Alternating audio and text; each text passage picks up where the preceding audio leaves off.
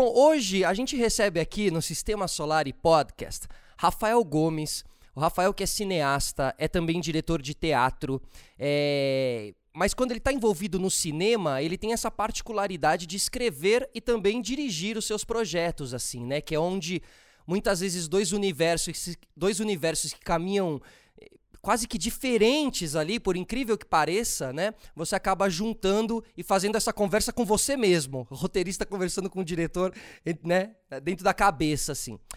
Mas, Rafael, agora você está lançando aí o Música para Morrer de Amor, é, que é esse filme, esse filme lindo, e que é um filme que tem uma história com você, o filme não, mas a história, o projeto tem uma relação quase que de vida com você, né? De muitos anos, assim. Então, fiquei pensando aqui para nossa entrevista, por que não traçarmos aí uma linha cronológica? A gente começa falando lá de trás, quando era música para cortar os pulsos, e a gente chega até música para morrer de amor. Rafael, seja bem-vindo, cara, tudo certo? Tudo certo, pô, muito obrigado, um prazer estar aqui, conversar com você. Vamos embora, vamos falar dessas músicas aí. Então, assim, esse, esse projeto, primeiro ele foi uma peça de teatro. Certo? Primeiro ele era um, um, texto e que virou uma peça de teatro, certo? Exato. Eu, eu, na verdade, eu tinha uma formação audiovisual, né? Eu me formei em cinema, tal. Naquela época eu era tinha 20 e poucos anos, assim, eu tinha saído da faculdade há pouco tempo. É, há uns cinco anos eu tinha saído da faculdade.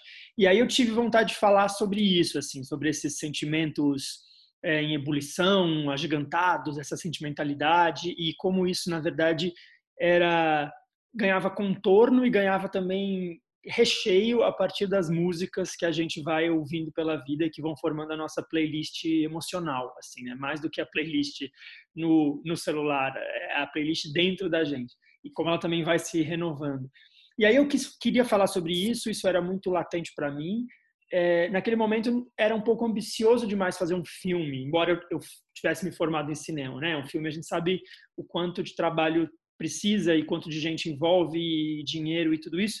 Então eu acabei começando a escrever umas coisas que viraram um texto de teatro, é, que estreou um pouco tempo depois, porque o teatro é, é, mais fácil, né? Ele é mais uhum. compacto, ele cabe na, na mão de alguma forma.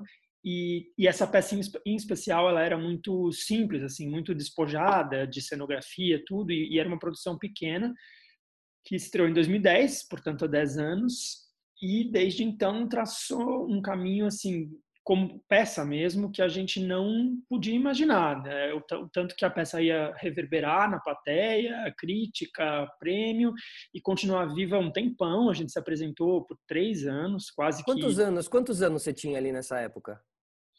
Eu tinha 26 26 27 mais ou menos. É é 26 para 27 e e é isso, aí a peça teve essa, essa, essa repercussão no sentido do público mesmo, de ter demanda por apresentação, porque aquilo começou a fazer parte da vida sentimental de, de uma série de espectadores, como era da nossa. Então foi de, uhum. bem cafonamente falando, e a gente não tem medo do, do, do do cafona, inclusive Boa. o filme é um pouco sobre isso, é, foi de coração para coração, a gente conseguiu se comunicar.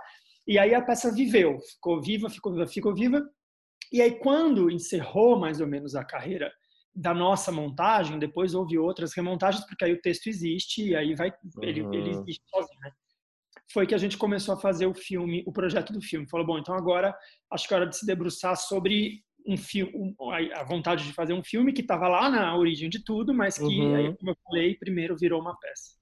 E aí, como é que você começa a adaptar, né? Quão difícil foi essa adaptação com relação a cenários, personagens que, né, ali na peça trabalhava-se com, com o monólogo, né? Três monólogos, você acaba encaixando essas, essas falas aí, né? Colocando eles interagindo. É, mas qual foi o tamanho da bronca aí, né? Falando como um todo, assim, né? Poxa, fazer um filme, como você disse, é difícil, assim. Então, como é que foi esse processo?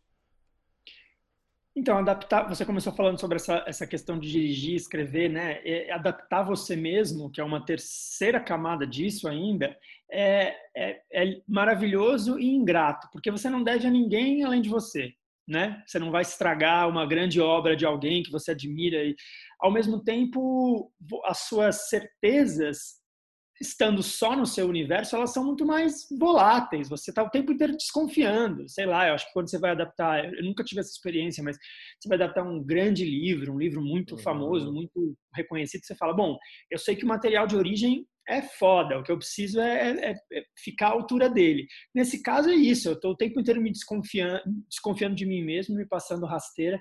Mas como você falou, a peça ela era muito compacta, três personagens falando sozinhos, monólogos. Eles eram intercalados, mas cada um falava só consigo mesmo, no caso, com a plateia. E falava relatando, né? Então, contando uma coisa que já tinha acontecido. No filme, bom, é, esses personagens se encontram, eles têm que ter vida, eles têm que ter universos, amigos, parentes, mães, avós, irmãs, casas. Então, então, esse universo se expande e ele passa a ser realista, né? De um jeito que na peça você invoca, você fala tal coisa e aí tal coisa a pessoa pensou. Perfeito, o espectador. Uhum. Aqui a gente tem que mostrar. E, é, e essa coisa do do tempo também que se está, porque eles falavam de coisas que já tinham acontecido. Então isso tem um grau de elaboração e pensamento sobre o sentimento Diferente. que é muito muito diferente de você estar tá vivendo, quando você está vivendo uma briga de amor, você não sabe um monte de coisa que depois, ruminando, você fala, nossa, era isso, era aquilo, é isso que eu devia ter falado, sei lá o quê. Nossa, então deve ter sido difícil essa adaptação, assim. Primeiro você deve ter feito uma identificação do que, do que estava nesse tempo passado, né, que devia ser, claro, a maior parte das coisas, né? É, e, e, e, na verdade, assim, até eu, eu eu tanto não consegui me desapegar completamente que uma das tramas do filme, que é a trama da personagem feminina, a Mayara Constantino, que faz, a Isabela, ela ainda é em tempos misturados, assim, quer dizer, ela, ela se passa grande parte em flashback. Mas não muda isso que eu estou falando, porque, assim, no fundo, ela não, não é ela contando uma história sobre o, sobre o ex-namorado. A gente vê é, um flashback, é no passado, mas quando a gente vê, está acontecendo. Mas sim, eu acho que teve essa decupagem de dizer, bom, o que, que disso aqui é, desse relato vira cena. Isso aqui é uma boa cena, isso aqui não é uma boa cena, porque isso aqui é um pensamento só que a pessoa está tendo. Como é que isso aqui vira uma cena? Um pouco difícil. Eu acho que o principal problema das primeiras versões do roteiro era esse: a tentativa de manter discurso. É, ah, frases que eu achava legais, bonitas, interessantes, estavam ali e você fala, mas isso aqui está teatral, e não só teatral no sentido de que essa coisa que a gente fala quando um filme é teatral porque ele se passa, sei lá, todo numa sala de jantar. Não é, não era nesse sentido, era no sentido de que ah, o que se falava mesmo ainda soava muito literário e muito é, teatral nesse sentido. Eu acho que o filme continua sendo tendo um gosto pela linguagem. Ele é um filme também da da palavra e do verbo. Então a gente o filme tem citações, os personagens falam, uhum. usam palavras de outros para se expressar e tal. Então, isso não se perdeu completamente, mas em alguma medida é, quebrar. É, é, falando agora, a imagem que me vem é assim: é pegar blocos de gelo e transformar em gelo picado, sabe assim? Quebrar uhum. blocos de gelo para isso passar, bater no liquidificador. Seriam as cenas ali, né? Agora, tem elementos que você levou, por exemplo, quem assistiu a peça e assiste o filme é, aonde ele, ele consegue identificar ali uma, uma brincadeira, elementos que você trouxe, né? O azulejo branco e tal. Co como é que você trabalhou isso também? Você tinha isso na sua cabeça quando você fez? Tinha, tinha total. Eu acho que quem é quem viu a peça assim e lembra bem e, e, teve muita gente que viu mais de uma vez a peça começou a ter fãs mesmo e a gente vendia o texto do espetáculo as pessoas compravam e liam depois. Acho que quem realmente conhece esse universo vai achar um monte de pequenos Easter eggs ali assim, demais demais lógico.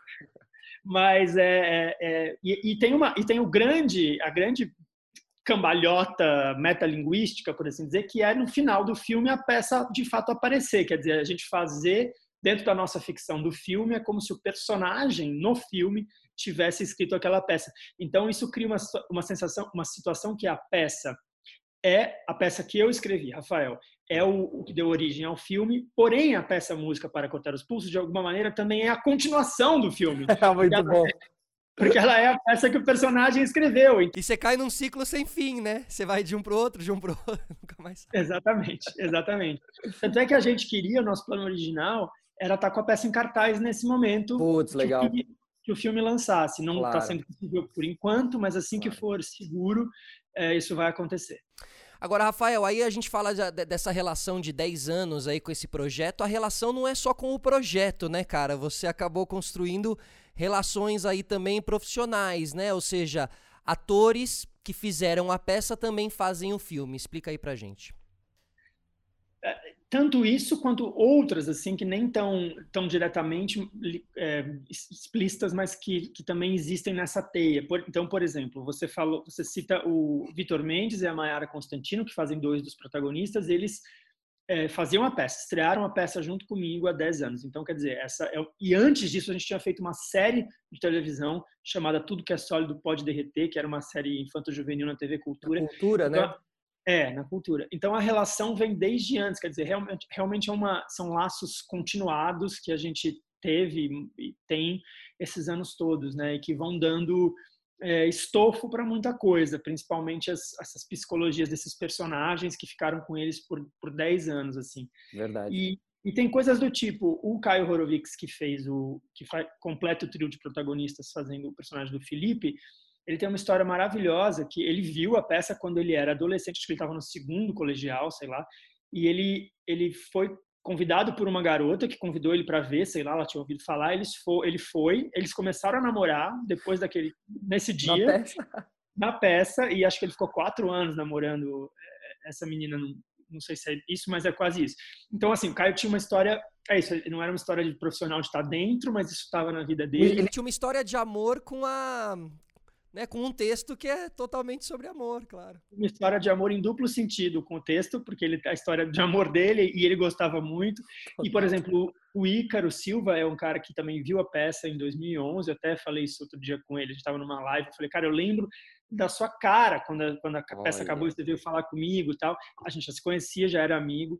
E então também é uma coisa que ele tinha uma relação com isso. Ele foi, uma, foi um baita embaixador assim da peça. Ele que indicou para uma galera de um festival que a gente foi. Depois a gente foi para o Rio. Então teve uma coisa de que é um outro jeito de estar tá junto, estar tá dentro e, tá, e ter o afeto envolvido. E aí, enfim, aí o Ícaro, eh, esse tempo todo depois, está no filme fazendo também um personagem muito central ali da história. Então é, tem tudo isso, assim. Até esses são os os easter eggs que não estão na tela, mas que se a gente começar a destrinchar, tem muita coisa. Ah, cara, quando eu comecei a ver ali que a relação era de tanto tempo, da, da peça pro filme e tal, falei, nossa, deve ter acontecido, deve ter tanta história boa aí no meio no meio disso, sabe? Tanto que aqui a grande parte da proposta também é falarmos do filme, mas também irmos um pouco além, assim, né? Nunca é só o que tá na tela, né? É muito a jornada que a gente passa também enquanto faz esse projeto e tal. Bom, mas antes, o Rafael, você tinha feito 45 dias sem você, que também é um filme que fala muito de amor de uma maneira muito doce, assim, de uma maneira muito sutil, é, enfim, eu acho que a sua linguagem, ela tá impressa aí nos dois filmes, dá para ver assim, sua linguagem, sabe? E isso é sua linguagem, ou seja, no seu próximo filme é de amor, assim, é uma linha que você busca ou a gente pode ter essa quebra? Como é que, como é que você pensa isso, assim? Então, você sabe que depois que a gente faz. Tem uma frase no Música para Morrer de Amor que, que o personagem fala assim: Eu descobri que um amor precisa passar muito tempo acontecendo depois de que começou para a gente achar que ele foi à primeira vista. É, então, de alguma maneira, eu acho que a gente, às vezes, vendo de fora, parece que muitas coisas são planejadas de antemão ou elas são a priori e elas precisam acontecer para depois você entender que, de alguma maneira, estava desde o início. Então, quando você fala desses dois filmes é, e, e, dos próximos, tem um, tem um terceiro filme já filmado chamado Meu Álbum de Amores, ou seja, o já responde. É, ele é um musical, nesse caso, é, mesmo assim, quer dizer, tem músicas originais compostas para trama pelo Arnaldo Antunes e Odair José juntos, que foi uma parceria que a gente conseguiu juntar, que é assim, que uma felicidade. E, enfim, então tem música, música no, no filme de um outro jeito, assim, né? Um outro patamar narrativo. E aí, quando eu terminei de fazer esse filme, o meu álbum de amores, é, eu, eu filmei no mesmo ano que o Música, em 2018. Eu olhei e falei, caramba, foi uma trilogia sem querer, querendo. Assim, não uma trilogia no sentido da história, não é Delas, continuação. Uhum, perfeito. Mas uma trilogia temática mesmo, assim, né? De, de você dizer, caramba, três filmes que falam sobre um amor de alguma maneira juvenil, no sentido de ser na juventude ou nos primeiros 30 anos da vida de alguém, que a gente pode, uhum. vamos dizer que o jovem vá até aí, é, socialmente falando, e que são muito sobre música ou embalados por música, que são sobre essa sentimentalidade, que são sobre viver através de manifestações que estão fora de nós, seja artísticas, seja emocionais, e que tem no centro da trama ou em tramas paralelas é, quase centrais uma questão também de sexualidade ou de representatividade de personagens LGBTQ+. Então, mas assim, não foi que um dia eu sentei e falei, vou fazer três as coisas vão acontecendo, e aí quando você percebe, você talvez tenha uma linguagem, sim, como você falou. Então, assim, eu fico muito feliz que você reconheça, por exemplo, isso de uhum, fora, claro. outras pessoas reconhecem, porque você fala, bom, que bom, existe uma coerência. Ao mesmo tempo, eu temo sim que essa linguagem, por assim dizer, me limite uhum. e me aprisione, assim. Então eu tenho vontade de de chutar o balde, fazer um terror. Por exemplo, por exemplo.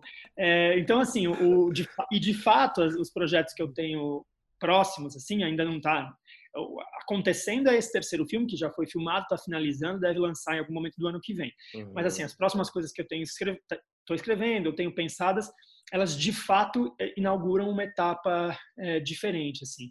Que é curioso, mas foi o que acabou acontecendo também com, com o que eu fiz no teatro, assim. O, o Música para Cortar os Pulsos foi meu primeiro texto. Eu, eu fiz ainda alguns minhas três primeiras peças são sobre amor e são sobre esse sentimento esse sentimento que gosta de si mesmo, esse sentimento que é encantado por, por existir. E depois eu entrei em universos de textos de outros autores, Fassbinder, Tennessee Williams, é, tal, que mergulhavam umas, umas profundezas outras, assim, muito mais sombrias de, de psicologia, de personagem da alma humana. Então eu fico pensando, em, é, de novo, olhando hoje, olhando de trás para frente, enfim, de agora para trás, é, eu sinto que existe uma curva parecida com a que eu fiz no teatro como diretor e que realmente aponta para outros caminhos. Mas antes disso, ainda tem um terceiro filme de amor. Demais, não. E quando essas coisas acontecem de maneira natural, né? Quando a gente olha para trás e vê que realmente a gente fez algo que tinha ali uma linha, é... a gente também entende que somos nós ali também, né? Porque essa linha, se ela não foi planejada, então é a genuinidade pura. Somos nós ali realizando os nossos projetos, né? E colocando ali o nosso o nosso símbolo. Bom, mas a, a, gente fala de amor, mas não só de amor, né? Vivem os filmes e os seus filmes, mas de música também. E aí a gente tem, especialmente nesse, no Música para Morrer de Amor, é, a gente tem ali uma participação da música e dos músicos de uma maneira muito legal, né? A música e os músicos como personagens de verdade. É, eu fiquei pensando, você, tem, você teve referências? Quais foram suas referências nesse quesito? Você é um cara que curte? Porque eu me lembrei muito daquele filme Once. Você lembra desse filme Once? Com o Glenn, Glenn Hazard, eu acho que é. Te, teve referências assim? Tem algum filme que você usa? Sempre tem. Então, é, eu, eu sempre acho muito difícil citar referência, porque a verdade referência é, voltando à imagem do gelo, mas de um outro jeito, é um grande liquidificador. Você joga um monte de ingrediente ali para tentar fazer uma vitamina. E aí quando você fala assim, ah, não, a minha referência é tal coisa, uhum. tá parecendo que você queria ser aquele filme. Perfeito, total. Então, eu acho que tem, assim, é, claro, todos esses filmes que têm a música, que não são musicais, mas que têm a música como elemento muito importante na narrativa. Então, você falou do Once, é, agora eu esqueci o nome dele, mas o diretor do Once fez um filme depois que chama Begin Again, que é até com a Kira Knightley e o Mark Ruffalo, que também tem um universo da música. Depois ele fez um terceiro que chama Sing Street, que também vai por aí. Então, por exemplo, é um, é um cara que desenvolve narrativas é, de filmes de música, né, que não necessariamente são musicais. Uhum. É, até, por exemplo, tem um, um, filme francês que é um musical, chama Canções de Amor, um filme do Christophe Honoré de 2005, 2006, que é um filme que eu vi muito e gostava muito quando eu tinha a idade, é, era mais jovem, estava nessa idade que, eu, que os personagens do filme é, têm, têm hoje em dia, né? Tem, uhum. tem no filme. É, até assim filmes por exemplo e, então são, são, coisas que vão de para mim vão em espectros muito amplos sabe assim desde 500 dias com ela que é uma comédia romântica americana, que eu acho muito esperta, muito inteligente, mas não deixa de ser um cinemão, uhum. até esse filme francês bem cult chamado Canções de Amor, passando por, sei lá, filmes indies americanos, tipo Francis Ha. Boa. Song to, tem um que chama Song to Song também, que foi gravado em Austin ali com o Ryan Gosling, que é com música também. Também, se, se passa nos festivais, e, né, várias outras coisas do festival. Então, eu acho que tem esse, esse universo, assim, de, de até, por exemplo, alguns filmes do Wong Kar-wai, que é um cineasta que eu gosto muito, os, do, que, os que ele fez no fim dos anos 90, início dos 2000, tipo Amores Expressos e Felizes Juntos, são filmes que não. É, amores muito mais doídos, muito mais difíceis, mas assim, também tem uma coisa de uma certa sentimentalidade exacerbada e da música. Às vezes, no caso dele, sempre assim, uma música que toca várias hum. vezes e vira meio um ah, tema. Olha, legal. Mas tem essa relação assim com, com música. E enfim, tem um monte assim mesmo, mas eu acho que de fato, claro que, que tem essas referências e elas, elas entram todas na receita para a gente tentar fazer a vitamina, a nossa versão da, dessa vitamina aí. Total. E qual que é o tamanho aí da, da, da missão de, de, de, de, dever cumprido com o, com o filme sendo lançado, você vendo ele ali, pronto, bonitinho, com o pôster, já dando a entrevista? Qual que é o tamanho do, do alívio aí, assim? Como é que você sente no, no momento desse de lançamento do filme? É, de novo, uma dicotomia, porque por um lado você fala, caramba, 10 anos, chegamos aqui, né? É, é, um, é, um, é, um, é muito tempo, é um caminho muito longo, é, e, e, e, realmente uma sensação de dever cumprido. Você fala, agora é isso, está feito, está pronto, está entregue, não tem mais nada que eu possa fazer, nada mais depende de mim, é, no sentido do esforço. Quer dizer, o lançamento ainda depende um pouco, a gente fica ali mandando e fazendo tal, bom, dando entrevistas. Perfeito, tudo, total na construção da obra ela está feita. E por outro lado, essa sensação nada mais depende de mim é apavorante, porque você fica órfão da sua própria coisa. Enquanto aquilo estava aqui, você meio você estava acompanhado, né? Você tinha alguém com você. Estava acompanhado e você você se sente que é uma sensação ilusória, mas de que você punha uma membrana ali de proteção, então você você vai mostrar para alguém o filme quando ele ainda não está pronto, você está junto, então você vai fazer o seu a sua introdução, você vai dizer, ó, oh, gente, ainda não ainda não é isso. você, você cuida daquilo. Quando um filme existe, ele deixa de ser seu, evidentemente, assim, e, e ele está aí e as pessoas vão ver e interpretar do jeito que elas quiserem e puderem. E você, às vezes você vai achar que, putz, não era isso, ou você vai falar, caramba, essa pessoa entendeu exatamente o que eu quis dizer. Mas esse, esse, esse esforço do desapego, do controle, porque ser um diretor de filme basicamente é controlar, no bom, no bom e no mau sentido, mas no bom sentido, no sentido de que você tem, tudo passa por você, você tem que responder para todo mundo, to, em todas as etapas do processo. Então você é um, um controlador da coisa, do, você é o piloto do negócio. E aí, na, na, a recepção. Mas se tem uma coisa que você de fato não vai controlar, é a recepção das pessoas ao filme. Então, isso dá uma, esse desamparo, assim, esse choque. Mas eu acho que é um exercício constante de, de desapego. É o meu segundo filme, a gente vai aprendendo, quem sabe. Total. No dia, assim, você chega naquele eh, plenitude de, de colocar no mundo. Nunca, nunca né? vai. nunca, nunca vai chegar, nunca. Maravilhoso, maravilhoso. Música para Morrer de Amor, é, que tá nos streamings, que também está no Drive-In, né? Conta, conta essa história aí do Drive-In. Como é que é? Já foi? Vai ser? O Drive-In já foi uma leva de drive-ins, a gente passou em algumas cidades, é, mas como diferente do cinema, não é que entra em cartaz e sai de cartaz, é, são sessões, né? São, são, é, uma, é uma hum. programação meio especial, assim. Então, ao longo desse de, do mês fim de agosto e o mês de setembro inteiro. A perspectiva é que o filme ainda apareça em outros drive-ins, em outras cidades. É, a gente sempre vai divulgar a programação nas redes sociais do filme. Arroba... Tem o Instagram do filme, né? Arroba Música para, para Morrer de Amor. Para Morrer de Amor, exatamente. Tem um Facebook também, o mesmo nome. E aí lá a gente vai, assim que tiver sessões confirmadas, a gente vai, vai divulgar. E fora isso, na tela que você quiser para aluguel, no, por enquanto no Now, Vivo Play e Oi Play. Depois também chega a todos os outros, iTunes, Google Play e tal, mas por enquanto estão esses três. E é isso, tomara que as pessoas consigam ver. E você foi no drive-in? Você chegou aí lá a, a assistir o filme? Você teve essa experiência? Como é que foi? Fui, fui no Drive-In Paradiso aqui em São Paulo, estava com uma programação maravilhosa de, de, filmes brasileiros de graça, né? Foi uma iniciativa incrível. E foi a primeira vez na vida que eu fui a um drive-in para ver um filme que eu tinha dirigido. Então é, foi uma dupla, uma dupla novidade assim. É muito interessante porque assim, tem, claro, tem um charme, tem uma coisa naquilo ali de um o inusitado cria uma, uma, uma coisa é. do programa ser muito diferente, então é uma coisa legal. Ao mesmo tempo, da minha posição, né, de quem estava ali como diretor e fui fazer uma apresentação do filme breve, assim, eu fui ali embaixo de uma tela num grande estacionamento e fiquei olhando para 100 carros. Não via Entende? ninguém dentro, né? Uhum. Ninguém. Eu falava para carros. Pra, pra... E você fala, que, que situação curiosa, distópica.